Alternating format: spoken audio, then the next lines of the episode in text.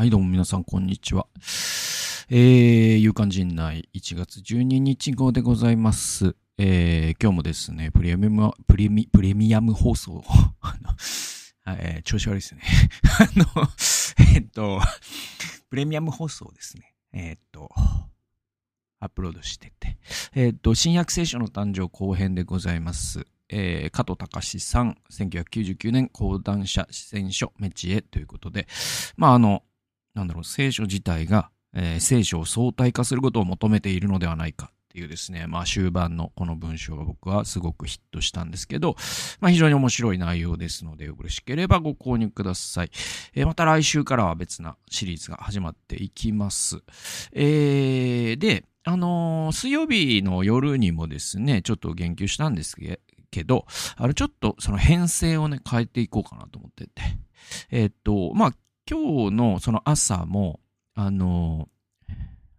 動画ね、えー上げたんだけど、その今までなんかだから、えー、去年まではだから月木で朝やって夕方金曜やるっていう。で、そっから、えっと、2本放送を増やしたのが、その、月水の夜に LGBT、えー、ね、愛と聖書と人内と LGBTQ+, っていうですね、やってて。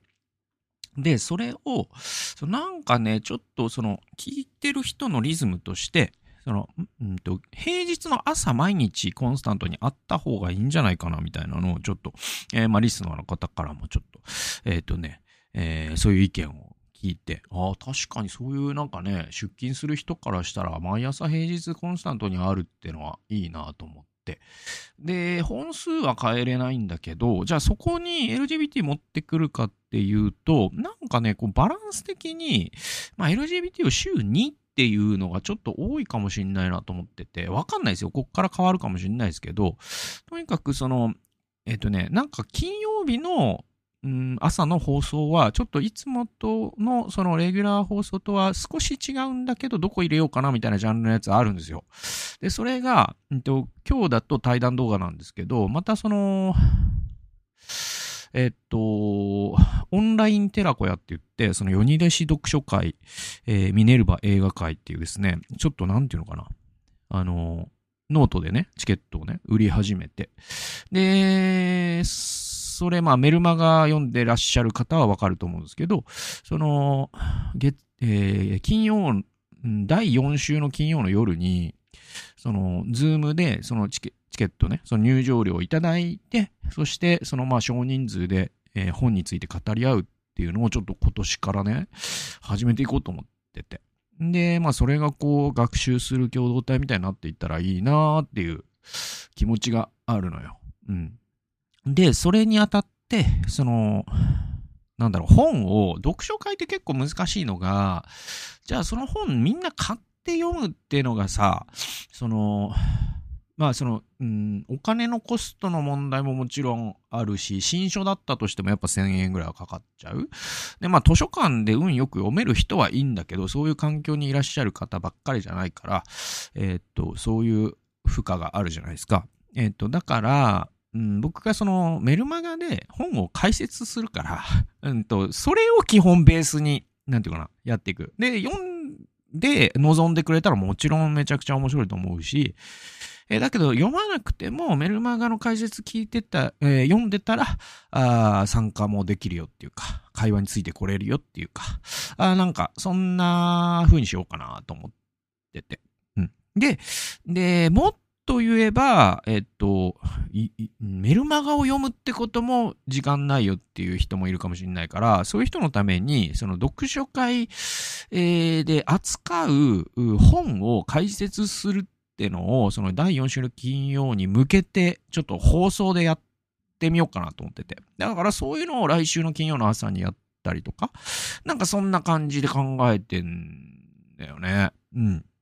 まあそんなですわ。はい。だから、あのーそんなことでちょっと編成を変えていきますんで、ちょっとね、あの、なんつうのかな。あのーこ、これだっていう形が決まるまで、えっ、と、ちょっとね、あの、流動的にはなりますが、あの、まあそんなことは考えず、自分が聞きたいものだけをピックアップして、あの、聞いてくださるのが一番正しい楽しみ方ですので、まあそんな形で、えー聞き流してというか、あお耳汚しではありますが、なんかこうね、通勤とかジョギングのお供に、えー、洗濯物を畳むお供にですね、えー、使ってくれたら嬉しいな、なんてことを思ってます。えー、でね、今日のその扱うニュースはいろいろまあ、その考え、いろいろあるんですよ、候補は。候補はめちゃくちゃあるんですけど、えー、っと、なんだろうなだから、ね、その、年明けから本当にね、災害がありね、じ、痛ましい事故がありね、本当に苦しんでらっしゃる方が日本に、世界にいっぱいいて、で、そういうものをね、その扱わずに、こんなことを扱っていいんだろうかっていうのはありつつも、まあなんていうのかな、一回自分の中でも言語化しとかなきゃなっていうのがあるんで、申し訳ないんですけど、こんな時にこんなことっていうのは。ただまあ、ただまあ僕のあれね、その、あのぜひ、こんなこと聞ね、こんな場合じゃねえよっていう人はぜひですね、あの、聞かないでね、いただいたらいいと思うんですけど、その、だからこれですよ。だからその松本人志問題というか、えー、これはちょっと一回なんか喋っとかなきゃなと思ってて、で、そのね、1月8日に出た、そのオリジナル記事っていうか、その多分、要はライターの人が書いた、どこにも属さず書いた記事で、で、これがまあ一番、その分厚い記事かなと思うんで、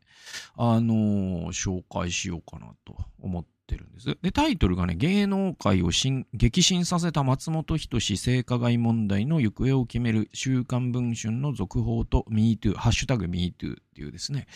まあそういうタイトルの記事で、結構記事自体がすごい長いんで、まあ僕のこう書簡なんかも挟みながら紹介したいかなと思ってて。でね、まず、ただその、ま、えん、うんと、なんだろう、これは話し始める前にいろんなことは言わなきゃいけなくて、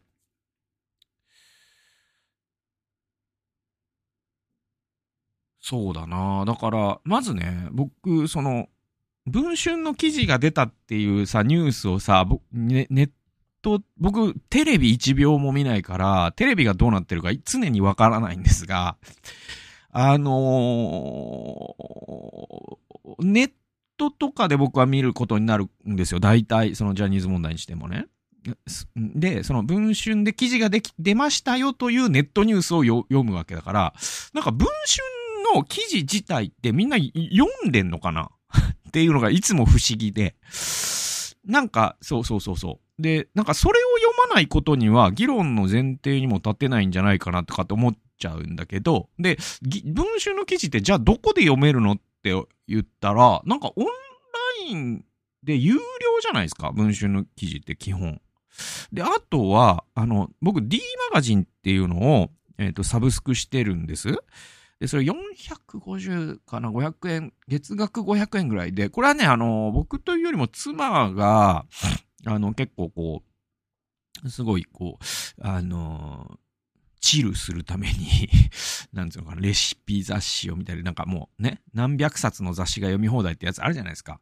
だから最近じゃあね、あの、美容院行ってもタブレット渡される。そして D マガジン読まされるみたいな聞いたことあるけど、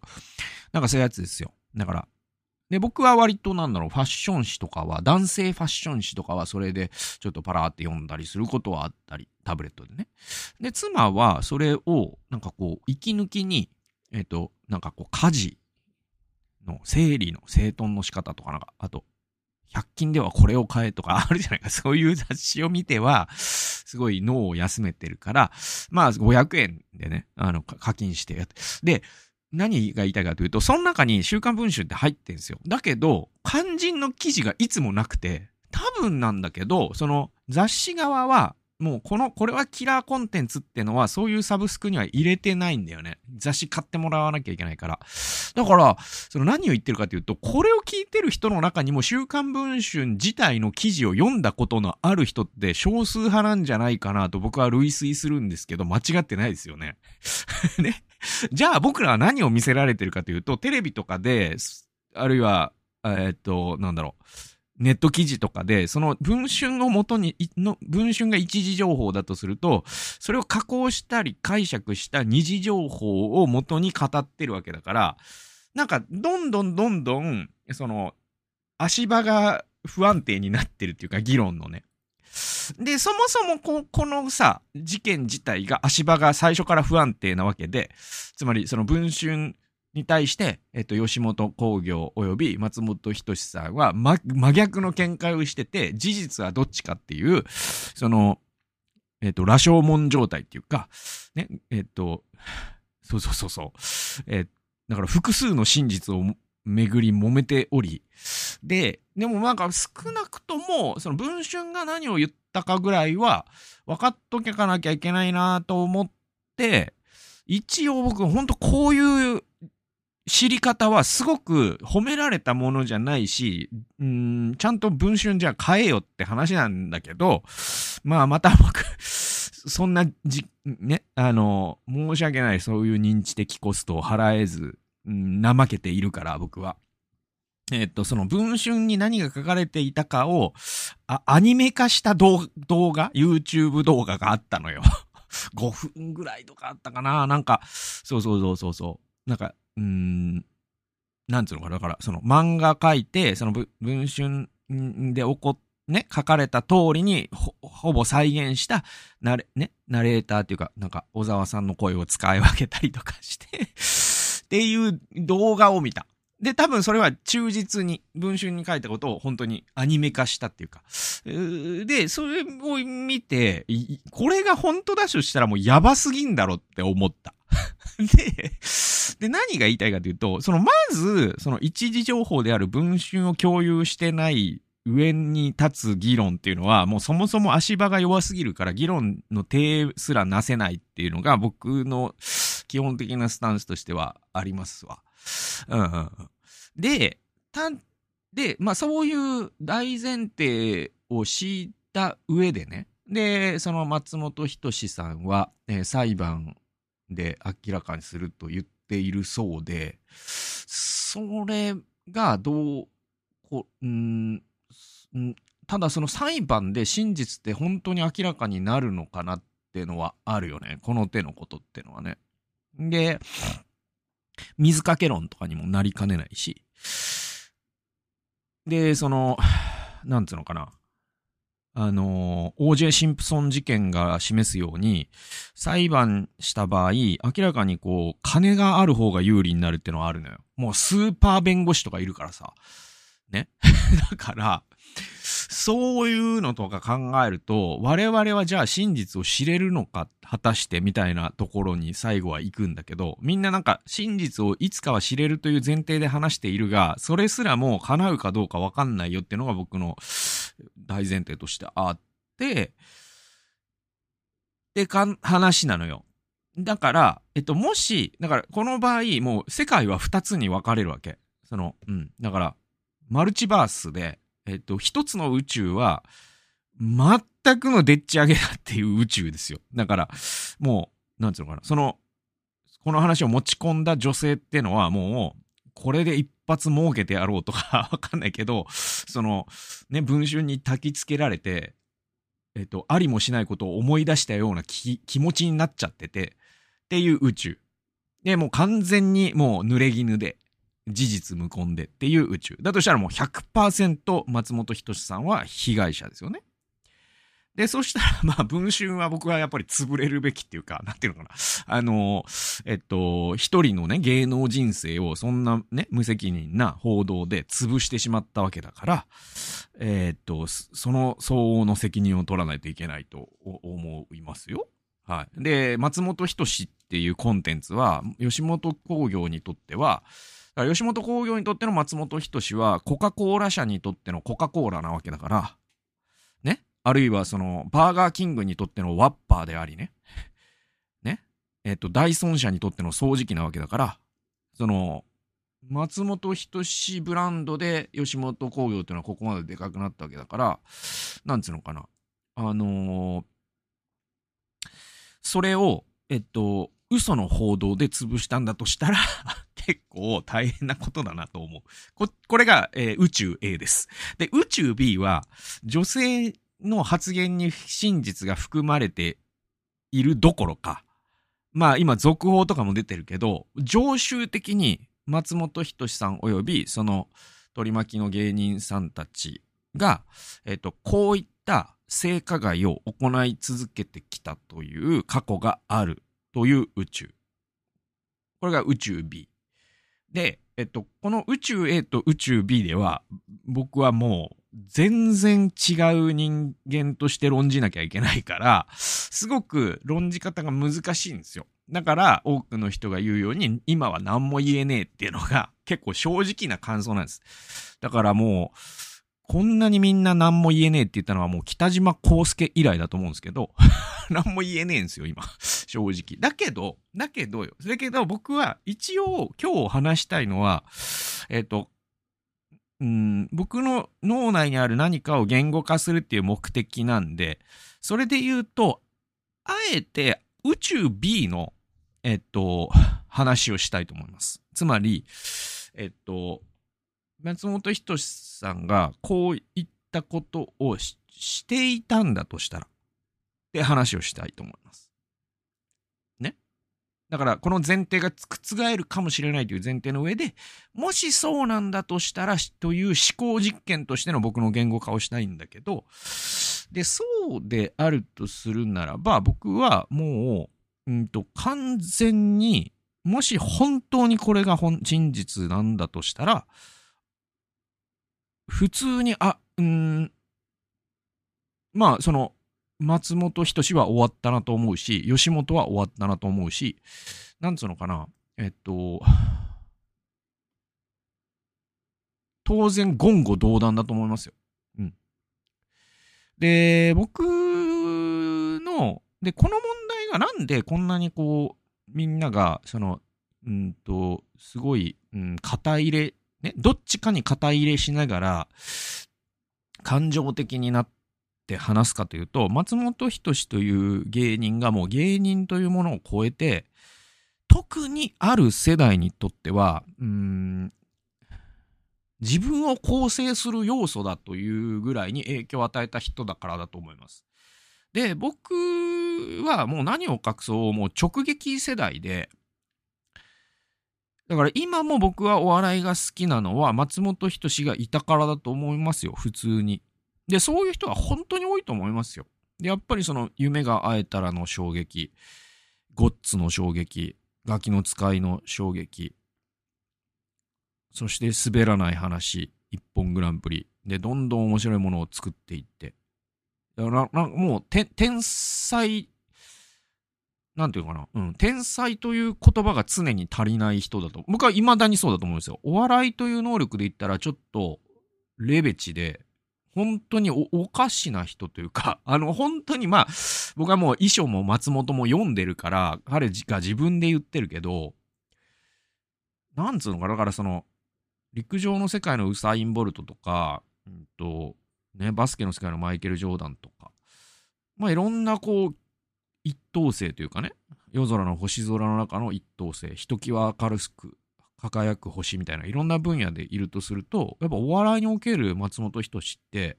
多分僕はもうちょっとレベチな気がするな。うん。だから野球における大谷翔平とかよりもすごいと思ってる。もうちょっと世界変えたなっていう、信じられなかったからね。あの、その、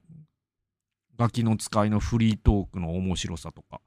もうあんなん見せられたら、そらしんすけだって漫才師やめようって思うよねっていう、なんかちょっと異次元の人だなっていう。で、今もそれは真実で、天才なんですよ。だからこそ、もう、うんと、深く影響を受けすぎちゃってて、で、そういうキャシー塚本とかね、そのトカゲのおっさんとかの衝撃。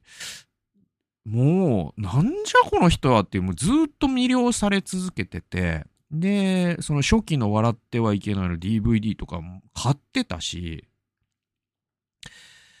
その大晦日にやる前ね。うん。もうめちゃくちゃ笑ったしね。何回も見たし。で、そのフリートークのその寿司のやつとか、えー、山登りのやつとか、もう、あんなん古典っていうかさ、なん、な、それをしかもアドリブでやってるとかもう鼻血出るんですよね。能力の高さに。で、だからもう刺さっちゃ、刺さりすぎちゃってて、なんかじ、松本人志を否定することは自分を否定することみたいなえっ、ー、と、多分、特にまあ僕ですらこうなんで、直撃世代の関西在住の人はもっとだと思うんですよ。やっぱこう、うちらのまっちゃんみたいのも乗っかってくるから、そこに。4時ですよーだの時代を知ってる人とかね。だから、その、うん、そういうのがあるから、そのまっちゃんがってなるときに、どうしても、こう、肩入れして見てしまうっていうのがあるわけよ。だけど、僕は、うんと、こう、肩入れしてみてしまうからこそ逆を考えなきゃいけないな、常にっていうのはあって、僕あの、伊集院光さんが言ってた言葉ですごい僕は大切にしたいなって思ってることがあってね。で、それは、あの、ある意見が、ものすごい自分がこれに共感するなって思った時に、伊集院さんは、その、それを自分の一番嫌いなやつやつにバーチャルで言わせてみるんですって。それでも、この意見は正しいと思うんだったら、それは意見に対する環境なんだと。あの、えっ、と、共感なんだと。ね。意見に対する共感なんだと。で逆に、この意見は本当に嫌いだなって思った時に、その意見をバーチャルで自分が大好きな人に言わせてみる。それでも、その人が言おうとやっぱりその意見は違うと思うんだったら、やっぱ意見に対する否定、ね、否定っていうか、なんだっていう、なんていうのか、意見と人を分けて考えるみたいな癖をつけていくっていうのが、僕はこう、フェアネスの大切な原則だなと思って、この、伊集院さんの考え方好きなのね。で、それで言うと、もうまっちゃんってさ、なんかこう、ある種こう、変なこう、うん、大きな位置を占めすぎてて、特に僕らみたいなね、そのゴッツ直撃世代とかからしたら。で、その感情抜きに語れなくなってる存在で、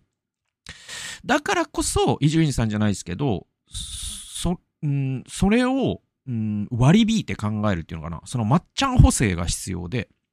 で、その補正をした上でっていうので、僕はそのもし宇宙 B だった、つまり、えっと、これが本当に起きたことだったとしたらって考えたときに、やっぱり、えっと、いくら僕ほど影響を受けた人でもありえないと思うし、えっと、うーん、なんつうのかな。これがだからそのもうそういう時代じゃないっていうやつともちょっと違う次元な気がします、僕は、やっぱり。で、えっと、僕、僕とまっちゃんの物語で言うと、本当に高校生の時に衣装を読んで、もう衝撃を受けましたし、もうずっともうウォッチし続けててさ、で、2002年ぐらいにあった物ごっつええ感じとかももう何回も見たし、ビジュアルバアルバビビジュアルバムも見てたしね、ツタヤでレンタルしてね。だからもう宗教みたいなとこがあって、入信しちゃってるわけ。もう、え、うん。で、多分僕が普段喋ってる中にも、こう、まっちゃんイズムみたいなのが絶対出てるわけですよ。まっちゃん的な考え方、笑いの取り方、みたいな。で、えっ、ー、と、なんだけど、僕は実は、そ、うんとね、その、松本京みたいなやつってのが、やっぱ20代の時は一番強かったし、で、その、君もまっちゃん好きなんだね、なんつって結構友達になったりね、話盛り上がったりよくあったし、えー、やっぱ夢で会えたらのね、ガララはすごいよね、とか、あの、なんかそういうので僕は結構友達と盛り上がってきたなとか思うわけ。で、高須の話したりとか、放送室の話したりとかね、もうそういうの、すごい僕の青春なわけで、えっ、と、ただ、これが僕30代中盤ぐらいですよ。だから、今から10年前ぐらいから僕は、どっ中で、少しずつ少しずつ、松本人志と心が離れていったなっていう感覚があるの。で、それは、その彼の笑いがどうこうっていうのは全然ないのよ。あの、常に面白くあり続けてて、ドキュメンタルも全部見たしね。えー、っと、やっぱ M1 グランプリとかでも、まっちゃんのコメントのその秀逸さに痺れてるっていうのも M1 の楽しみの大きな一つであったし。そうそうそうそうそう。で、なんだけど、それで水曜日のダウンタウンだって好きだしね。うーん。それはそうなんだが、あの、やっぱワイドなショーを彼が始めたぐらいから、なんかね、あれって思ってて、で、もっともっと遡ると、あれって最初に思ったのは僕は実は大日本人なんですよね。僕、そのまっちゃんの映画作品、えっとね、R100 だけ見れてないんですけど、大日本人見ましたし、さや侍も見てて、で、その、大日本人を見た時に、あれあれあれって思ったんだよね。で、それが、うんと、要するに、まあ、その見た人ならわかる。あの、うん、あの、あと、シンボルも見た。まあ、まあ、僕はシンボルが一番良かったですけど、えっと、大日本人見たときに、えっと、要はね、あれって、その、日本を取り戻すみたいな話、話っていうか、そういう話じゃないんだよ。だけど、最後に象徴されるものはそうで、つまり、北朝鮮みたいな仮想敵に対して日本がそのアメリカというスーパーパワーに守ってもらってるのが、えっと、ダセーから、えっと、俺たちは立ち上がって戦う。それは僕はそのね、あの、なんつうのかな。井上達夫さんっていう、うんと、政治哲学者も、あるいは小室直樹さんっていうね、クリスチャンのね、えっと、宮台真司さんの師匠も、えっと、憲法9条を廃止し、徴兵制をするっていうことを言ってて、僕はこれ正論だと思う。だけど、その文脈じゃないのよ、抹茶の場合は。なんか、なんかうるせえんだよな、北朝鮮とか中国とかみたいな。で、日本、日本男児の強さを見せつけてやるっていう、なんかこう、マッチョイズムとナショナリズムがくっついたような結論になってて、うーんって思って、たんですよ。で、それがまだ僕は20代の頃だったから、ん？ぐらいだったんですけど、その、ワイドなショーに、高須クリニックがスポンサーしたりとか、そして極めつきはやっぱり安倍さんが出たりとか、し始め、そしてその中でまっちゃんが語る国家観であり、その安倍さんへのていうかな、シンパシー。あと、百田直樹もワイドワイドなショーに出てたしね。で、なんかその感じってのが、うーん、みたいな。で、その、あの界隈の人たちの中にある何かしらこう、復古主義と、うんと、その超国家主義みたいなのが百田さんには入ってるんだけど、その、うんと、復古主義の重要な成分として、男性優位主義とミソジニ、女性蔑視があるっていうのに、僕はその匂いを嗅ぎ始めるんですよ。ワイドなショーを見る。で、僕、ついにはワイドなショーが見れなくなっちゃったの。高須クリニックの CM 見たくないのが一つと、まっちゃんの、これ以上、まっちゃんの醜悪なミソジニに触れたくないって思っちゃって、で、それがね、まあ、いろんな端々にあったんだけど、その、なんだろう、その一夫多妻で、ええやんみたいなギャグですよ。ギャグなんだけど、僕はやっぱギャグですら、きついなって思っちゃったの。そういうの。で、その、指原さんに、いや、女は色気を、ね、色目を使っ、色仕掛けでとかっていうのとかっていうのも、なんか、いつの時代の話してんだろう、この人とかって思っちゃって、なんかだんだんきつい。いや、こんなまっちゃん俺見たくないなってのがあって、そのワイドなショーを見見なくなっていった次第に。うん。この10年の話。だから、ワイドなショーって2013ぐらいに始まったんじゃないかな。うん。で、この10年でそういう変化があり、そしてもう一個は、うんと、やっぱり、その宇宙 B で考えた場合、その、ジェンダーっていう、うん、フレーミングになると思います、やっぱり。で、まあそのね、ミシェル・フーコーという人が、うん、ジェンダーってのは、なぜ人々はジェンダーに関して熱くなるかというと、ジェンダーって権力の問題だからって指摘してるんですね。で、彼はそれを性権力、ね、あの、生きる権力、つまりその、生殺与奪に関わるような権力と呼んだんだが、そして、その、うん、権力っていうのは本能として同性愛を憎むんだと。なぜなら、うんと、結婚という制度、男女の異性愛主義、そして結婚という制度を国家は管理できるが、同性愛はその権力の外にあるから憎むんだって言ったんですよ。その、ミシェル・フーコーはね。で、そのジェンダーっていうフレーミングで考えた場合、やっぱこの事件、この松本人志問、ね、性加害問題っていうのは、僕はその、うん、あえてこういうフレーズを使うと、若林さんがさ、ね、時々使うフレーズなんだけど、うん、関西ヤンキー芸人のホモソーシャリティが、もはや、うん、きつくなってきたっていうか、僕はもうずっときつかったんです、実は。あの、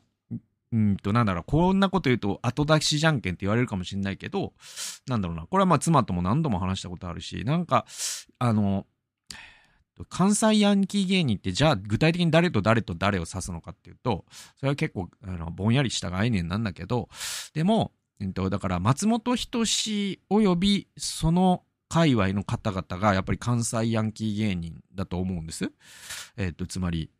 まあ、ジュニアさんであったりとか。で、この人たちを一括りにするっていうのは非常にあの雑な議論なんですよ。ジュニアさんはもしかしたらフェミニズム的なフェニミストかもしれないし、でもわかんないよ。僕はわからん。それはその一人一人のパーソナリティ、それほどまっちゃんほど知らないから、ラジオ番組も聞いてないしわからないんだけど、でもそのまっちゃんおよび、まあそのね、えっと活動を休止する前の宮迫さんであったりとか、うんと、宮川大輔さんであったりとか、ケンコバさんであったりとか、うんと、だからその滑らない話に集う人たちとか、その話に登場する楽屋でこんなやつおったねん、みたいなやつってあるじゃないですか。で、その話の内容とかが僕ね、だんだんきつくなってきて、で、じゃあなんだこれはって思った時に、やっぱりその正体は、そのホモソーシャリティなんですよ。で、ホモソーシャリティって何かっていうと、うん、うんと、男が男同士で、えっと、女性蔑視とかね、えっと、そういった下ネタとか、えっと、そういったことで、うんと、友情を育むという、えっ、と、有害な男性性とかとも呼ばれるんだけど、その男性優位主義とか異性愛主義とか、えっ、と、そういったものをベースに男性が男性同士で盛り上がり、そこにはその LGBT の人も女性も排除されており、で、そこではもう、あの、女性蔑視のことも言えるしっていう、なんつうのかな、そういうものを、まあ、ホモソーシャルな環境と呼ぶんです。で、例えばね、そういうのって、なんか、いわゆるカッコ付きの体育会的なノリとも、ちょっとすごい、すごい親和性があって、まあ、ホモソーシャルっていうのは、そのジェンダーのことを学び始めたら必ず出てくる言葉なんだけど、えっと、例えばさ、その、なんか電通とかはつい最近までそうだったとか、今でもあるかもしれないけど、商社マンとか、なんかその、先輩が、えっと、後輩に、えー、風俗をおごることをもって、俺たち仲間だよなっていうのって、もうホモソーシャルのなんか、絵に描いたようなホモソーシャルなんですよ。ね。で、その、だから、下ネタとか抱いた女の話とかで、男同士の絆を確認するっていう、このホモソーシャリティっての。そして、またそこにはすごい、えっと、プラス上下関係とか、その後輩にすごい恥ずかしいことをさせたりとか、おお、お前ちょっと脱いでみろや、みたいな。ちょっと肛門にお前これ入れてみろや、みたいな。本当にそういう話とか出てくるの？宮川大輔さんの話。俺、きつくなってきて、いや、俺、ここにいたら、俺、本当にきつい。でも、でも、彼らはプロだから、それを聞いてて面白いんですよ。で、その、自分がそれを面白いと思ってることに傷つき始めるんですよ、僕は。で、その頂点に松本人志がいるっていう構図が、またその、俺の好きなこまっちゃん、こういうまっちゃん知りたくなかったみたいなのと、やっぱりでも滑らない話とかでつい笑っちゃう自分と、その罪悪感と、みたいなのに、僕はすごく、この10年、複雑なアンビバレントな感情を、うん、抱いてきたんだよね。うん、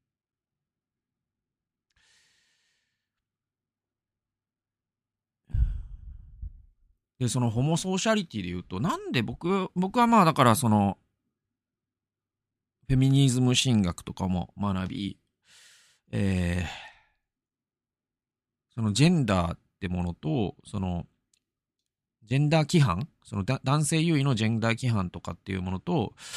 権力としてのキリスト教がいかに結びつきやすいかっていう歴史っていうのを相対化していくっていう動きが、フェミニズム神学で、僕はそれにすごく興味を覚えるわけね。で、それで言うと、うんと、なんで僕がそうなんだろうなって思ったけ、わかんないんだけど、まあその LGBT のこととかもね、発言してるっていうのはまあ皆さん知ってると思うんですけど、なんでなんだろうな、なんでこんなに俺ホモソーシャル嫌いなんだろうなって思った時に、まあ僕自身は別に、えっと、シスのヘテロの男性だし、性的多数派だしね、別にホモソーシャルに入る、その有、有資格者じゃないわけじゃないと思うの。なんていうの、そういうノリもわかるし、だけど、どっかでなんか嫌いなんだよなって思ってて、その、ね？うん。で、それは、なんかでも俺ね、いろいろあるんだよ。鬱になった経験とかもいろいろあるんだよ。で、僕の友人にやっぱ障害者関係の仕事してる人多いとか、いろいろあるんだよ。だけど、そういうのを一回抜くと、僕の個人的な体験で言うとね、あのー、大学生の時にね、あのー、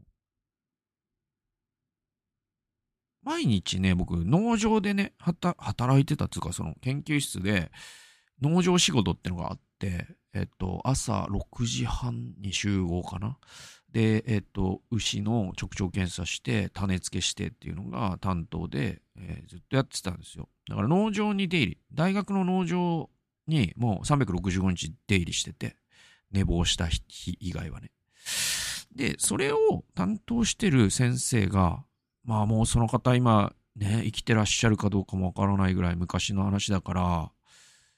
うん、でも言わ、まあ、うん、本名出さない方がいいな。まだ今もいらっしゃるかもしれないからな。えー、っと、そうだな。王先生っていうですね、イニシャルで、先生だったんです。で、その先生は獣医で、そしてその大学農場の管轄する先生だったんですよ。で、その、繁殖学研究室っていうのは結構男の人、男が多い。あの、当時で、えっ、と、獣医学科っていうのは男女比は55にすでになってたんだけど、でも、うんと、僕の研究室、僕が所属してる研究室は女性は少なくて、なぜならば、うんと、大動物を扱う研究室だから、あんまり女の子はその体がちっちゃいから、そもそも大動物獣医としては、ちょっと、適性はやっぱパワー、普通に腕力が必要だったりするわけ。牛のひずめをね、えっ、ー、と、なんていうの、うんと、策定するとかって、あれ、牛って600キロあるんですけど、その600あるキロある牛の、えっ、と、前足とかを自分の膝に乗せて、そしてもう一方の手で鎌みたいなので削ったりするっていうのって、なかなか女性でできないじゃないですか。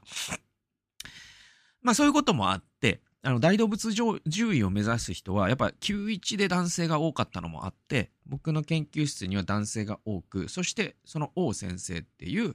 えっ、ー、とね、えー、当時で40代後半とかだったかな。中盤。いやもっと若かったかもしれない。わかんないですけど。でそのでその先生はすごい仕事もできるしあと厳しいしすごい体育会のノリでえっ、ー、と感謝に住んでてで、学生を呼んで酒飲んだりとかね。で、まあすごい人気もちょっとある先生でね。ちょっとカリスマ性みたいなのがあって。で、ただ、その先生は結婚してたんだけど、その農場で働く、その学生とどうやらできてるらしいよっていう噂があったりとか、ね。えっ、ー、と、あれって奥さんどう思ってんだろうねみたいな話も聞いたことがあるし、あとは何よりも、とにかくその下ネタで学生とつながろうとする先生なんですよ。ね？で、その感じが僕は本当に嫌で、その王先生が、えっと、何かしらどぎつい下ネタを言うと、学生って、その、それは笑うわけよ。なんつうのかな、その、おっさんの先生がダジャレを言っても全く笑わないし、逆になんか若者のカルチャーに迎合して、昨日笑う犬の冒険見たとか、それも寒いじゃないですか。だけど、その下ネタだけはなんかそのホモソーシャリティゆえに男同士の絆みたいなので、すげえみんな笑うから、その王先生は下ネタも言ってくれるっていうので、ある種の男子学生に人気があって、一緒に酒飲んだりとか、あの、お前、あの、彼女、彼女ってどんぐらいやってんだお前、みたいな。お前コンドーム買っとけよみたいな、なんかその類よ。だから、ね。で、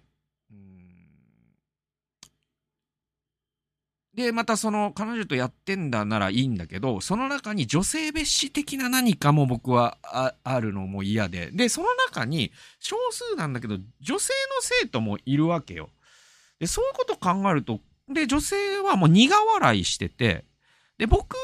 はクリスチャンだから、それに乗りたくないなってずの結局一度も乗らなかった。そしたらだんだん王先生は僕のことを嫌い始めるんですよ。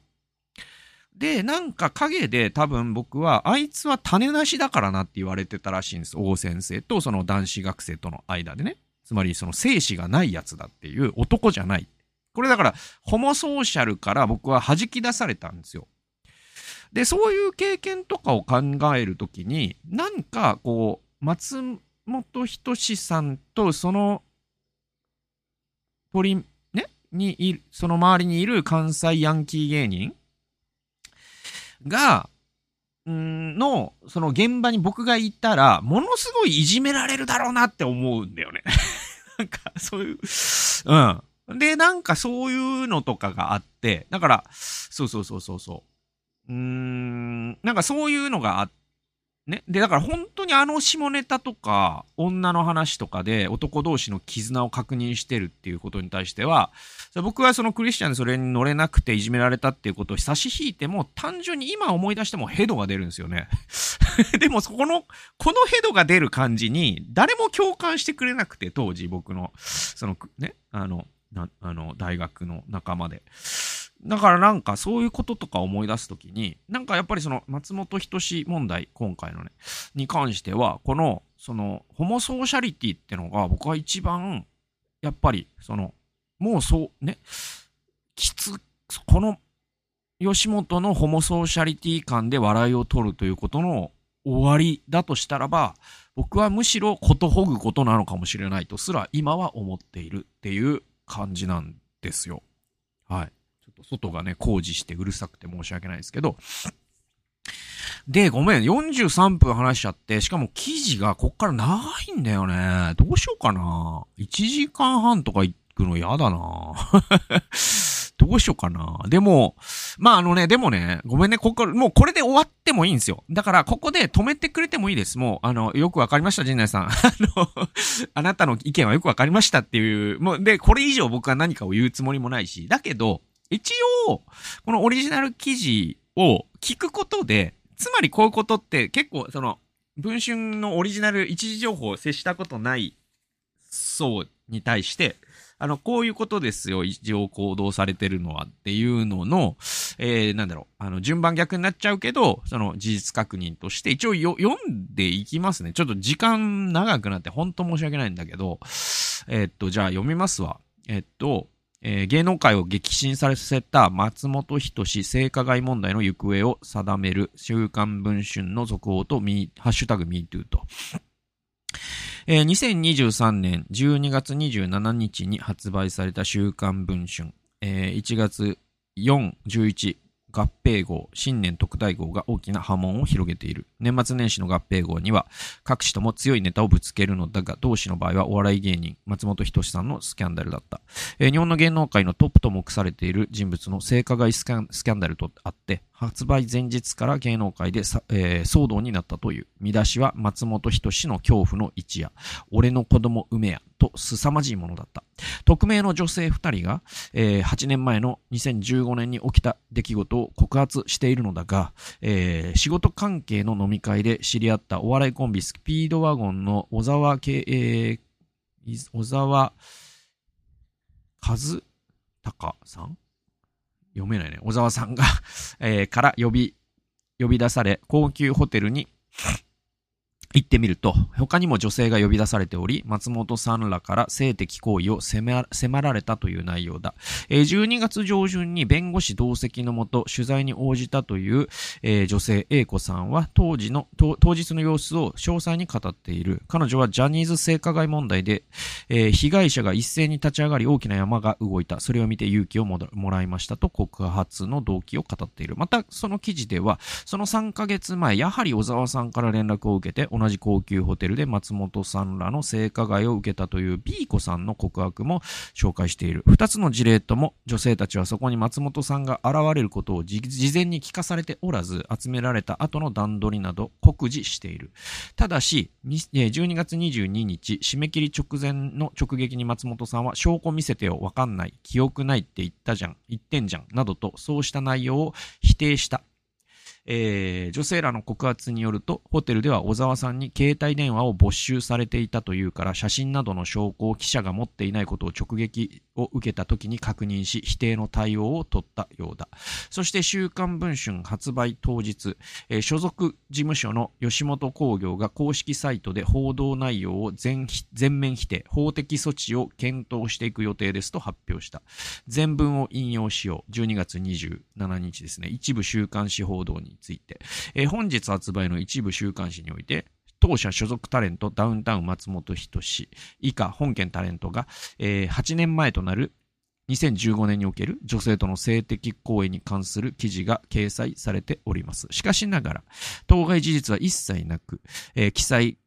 えー、本件記事は本、えー、ごめんなさい。本件記事は本件タレントの、えー、社会的評価を著しく低下させ、その名誉を毀損するものです。当社としては本件記事について、えー、新幹線内で執拗に質問撮影をするえー、撮影を継続するといった取材用、取材対応を含め厳重に抗議し、今後法的措置を検討していく予定です。えー、ファン及び関係者の皆様には大変ご心配をおかけする記事内容でしたが、以上の通り本件記事は客観的事実に反するもので何卒ご理解いただきますようお願い申し上げますと。で、マスコミは、えー、吉本興業が否定コメントを発表したことをニュースで報じたのだが、えー、その報道に際して週刊文春側は、えー、記事には自信があるとコメントした。ちょうど週刊誌はほとんど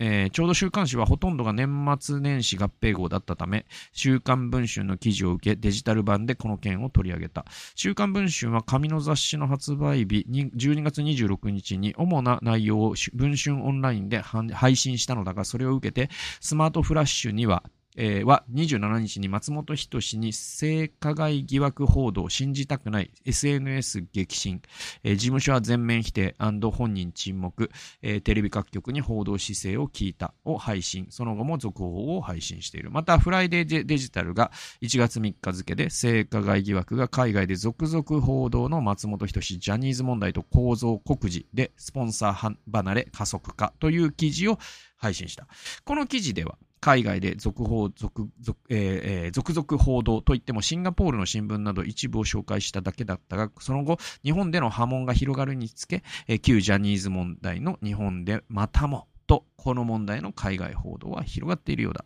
ネットではこの間放送された松本さんの番組で AC ジャパンの広告が目についたからスポンサー交番が起きているのではないかという指摘がなされ、また週刊文春の記事に出てくる小沢さんが司会を務めた NHK 番組が3日放送予定だったのが見合わせになったことも話題になった。NHK 自身はマスコミの問い合わせに対して編成上の都合、総合的判断などと答えており、性加害報道が原因だったかどうかは曖昧にしている。こうした経緯を比較的わかりやすくまとめているのは、女性自身ウェブで1月6日に配信されたダウンタウンデラックス特番が AC ジャパン提供クレジットなしで放送、えー、波紋、えー、読売テレビの見解はだ。えー、その中で CM にへの影響についてはこう書いていた。えー、12月29日に放送された松、ひとし松本の酒のつまみになる話、2時間スペシャル in 福岡では、えー、通常なら10社以上名を連ねている提供欄に前半で記載されていたのは2社のみ。後半と合わせても6社ほど。スポンサー離れを指摘する報道が出ていた。4日に放送されたダウンタウンが MC を務めるダウンタウンデラックスの、えー、スペシャルは年始恒例となっている芸能界2024最強運ランキングとした占い企画を行った。しかし、ここにも酒のつまみ同様 CM にも影響が出ているようだ。えーえー、番組開始した21時台には AC ジャパンの CM や子ども食堂支援センターの周知を図る CM が相次いで流れることに、えー、一般企業の CM も放送されていたが、番組途中で流れる提供クレジットには、え、企業名が表示されないというまさかの事態となっていた。このあたりの因果関係についても、え、現時点では可能性はあるがが明確ではない。えー、そんな中、1月5日に、えー、週刊女性プライムが配信され、配信した、えー、松本人志の性加害疑惑を告発した女性、本当に素敵で、スピードワゴン小沢に送っていたお礼が話題になった。今回告発した被害女性が、今日は幻みたいに希少な回をありがとうございました。あえて嬉しかったです。などというお礼メッセージをじ、えー、事件直後に送っていたというものだ。えー、前室の小沢さん宛に女性が送ったものらしいメッセージのスクリーンショットが12月29日に X に投稿されたというのだが、告白された、告発された側が流出させたのだろう。そのスクショの画像の一部を松本人志さん本人が同じ5日に X でとうとう出たねと引用したことで、えー、話題が広がった。その反響について日刊現代デジタルが1月6日に松本人志とうとう出たねにファン、ダサすぎとドン引き、えー、深まる小沢の言動の謎という記事を配信。えー、松本さんの投稿についてフォロワーからは無罪だったと喜びの声が出ている一方で一部のファンなどからはがっかりの声が相次いでいると報じた。さて、この問題が今後どう展開するかは週刊文春が掲載するだろう第2弾、第3弾にかかっている。同氏の2022年の映画界性暴力告発も23年の旧ジャニーズ事務所性加害告発も第1弾を放った後、次々と告発が続き、まさに MeToo のうねりとなったことが事態を大きく動かした。今回の問題で果たしてそういう動きが広がるのかどうか、そこが今回の展開の分かれ目だ。えーすで、えー、に自分も同じような目にあった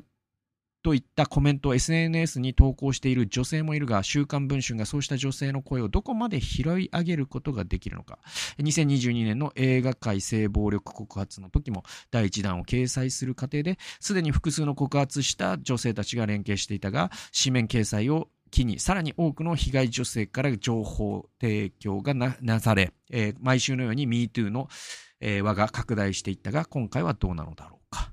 えー、第1弾の記事によると A 子さんへの取材は12月上旬から始まっているし、第1弾で A 子さんと B 子さんと2つの事例が報告されているから、同氏が他の事例も追っている可能性は低くない。第1弾が合併号掲載だったのは、発売期間が長い号で、えー、部数を押し上げようという狙いとともに、それを機になされた情報提供を取材して、第2弾に間に合わせたいという意図もあるのだろう。第1弾の記事を読むと、A 子さん、B 子さんともに同じホテルが舞台だから、松本さんたちが同じパターンを繰り返していた可能性は高い。えー週刊文春が今後、えー、事態にどこまで実態にどこまで踏み込んでいけるのか、そこにこの問題がどこまで広がるかがかかっている。告発された側はおそらくホテルに女性を呼んだ事実はあったとしても、女性たちも合意の上でゲームに興じたもので性加害といった事実はないという主張なのだろう。その主張を裏付けるものとして、事件直後の A 子さんのお礼メッセージも告発された側が流出された、させたのだろう。これについては第2弾で A 子さん本人が説明するに違いない。それにしても、旧ジャニーズ事務所に続いて吉本興業となれば、日本の芸能界の二大勢力が性加害問題の激震に見舞われたわけで、今回の告発が芸能界に及ぼす影響は大きいと言える。もちろん松本人志さんや吉本興業は芸能界に君臨し、テレビ界にも大きな影響力を持っているのだが、旧ジャニーズ事務所性加害問題で散々自己批判を繰り返していたテレビ界にあっては、以前のように沈黙や忖度で見過ごすわけにもいかないだろう。果たして今後の流れがどうなるか。週刊文春の第2弾、第3弾の告発内容、テレビ会、CM 会の対応など、この1月中にも方向性は決まるはずだ。かつて芸能界においては、えー、性的放獣は芸、芸のことやし、などとえー、肯定され、それを武勇伝のように語る芸能人もいたが、女性を性的欲求のはけ口としか見なさないような対応については、次々と告発がなされるようになった。えー、1年前の映画界の性暴力告発、昨年の旧ジャニーズ事務所性加害告発が大きな影響を及ぼしていることは間違いない。で、これ、えーほえー、追放として、そして吉本興業が松本さんの活動休止を発表と。以下は追放だが、えー、1月8日、吉本興業が松本人志の今後の活動に関するお知らせを公表した。週刊文春の報道などに対する基本姿勢は変わっていないとしながらもこう説明した。しかしながらその後、当社及び松本だけでなく、お取引先を含めた関係者の皆様に対しても問い合わせ等が相次ぎ、松本のテレビ出演をめぐる記事がたびたび掲載されるなど注意して、えー、など、えー、しておりますところ、この度松本から、まずは様々な記事と対峙して裁判に注力したい旨の申し入れがございました。そしてこのまま芸能活動を継続すれば、さらに多くの関係者や共演者の皆様に多大な迷惑とご負担をおかけすることになる一方で、裁判との同時並行ではこれまでのようにお笑いに全力を傾けることができなくなってしまうため、えー、当面の間活動を休止したい旨の強い意志が示されたことから、当社といたしましても、様々な事情を考慮し、えー、本人の意思を尊重するすることといたしました。裁判に注力したい云々はマスコミへのある種の威嚇で、現実に大きな理由となったのはテレビ現場でのやりにくさだろう。こういう状況でお笑いということ自体難しいし、何よりもテレビ界がどう対応してよいか困惑しているに違いない。当事者が否定しているから従来なら視聴率の欲しいテレビ界はそのまま松本さんを起用し続けたに違いないが、やはり旧ジャニーズ問題が大きな影を落としている。旧ジャニーズ問題で反省を繰り返し、えー、紅白歌合戦から旧ジャニーズのタレントを排除するといった事態を前にして松本さんの起用をどうすべきか、テレビ局も頭を抱えているはずだ。とりあえずしばらくは様子見というのが今回の措置に至った経緯だろうという、まあそんな記事ですね。まあ、うん、だから、結構、うんとね、だから文春のやつを、えっ、ー、と、映像化したやつを僕は見て、まあ、結構すごいんですよ。3対3みたいな、小沢さんとその、え、元芸人の作家とまっちゃんが高級ホテルに現れて、今日は VIP が来るからみたいなので、携帯電話没収しとくからみたいな言って、で、じゃあ今からゲームをしよう。お酒飲んだ後にね。うん、じゃあその、1対1でローテーションしていこうみたいな。で、そのローテーションしていった松本人志がいるね、ベッドルームで、えー、まあ、その強制的な性行為が行われたというような内容で、結構もし本当だしたら、としたらもうヘドが出るんで、あの、ありえないと思いますけど、ここ、ここが多分争点になるんでしょうね。で、他にもいるとしたら、やっぱりこの記事にもあるように、やっぱ、ハッシュタグ MeToo 運動っていうのがすごいポイントで、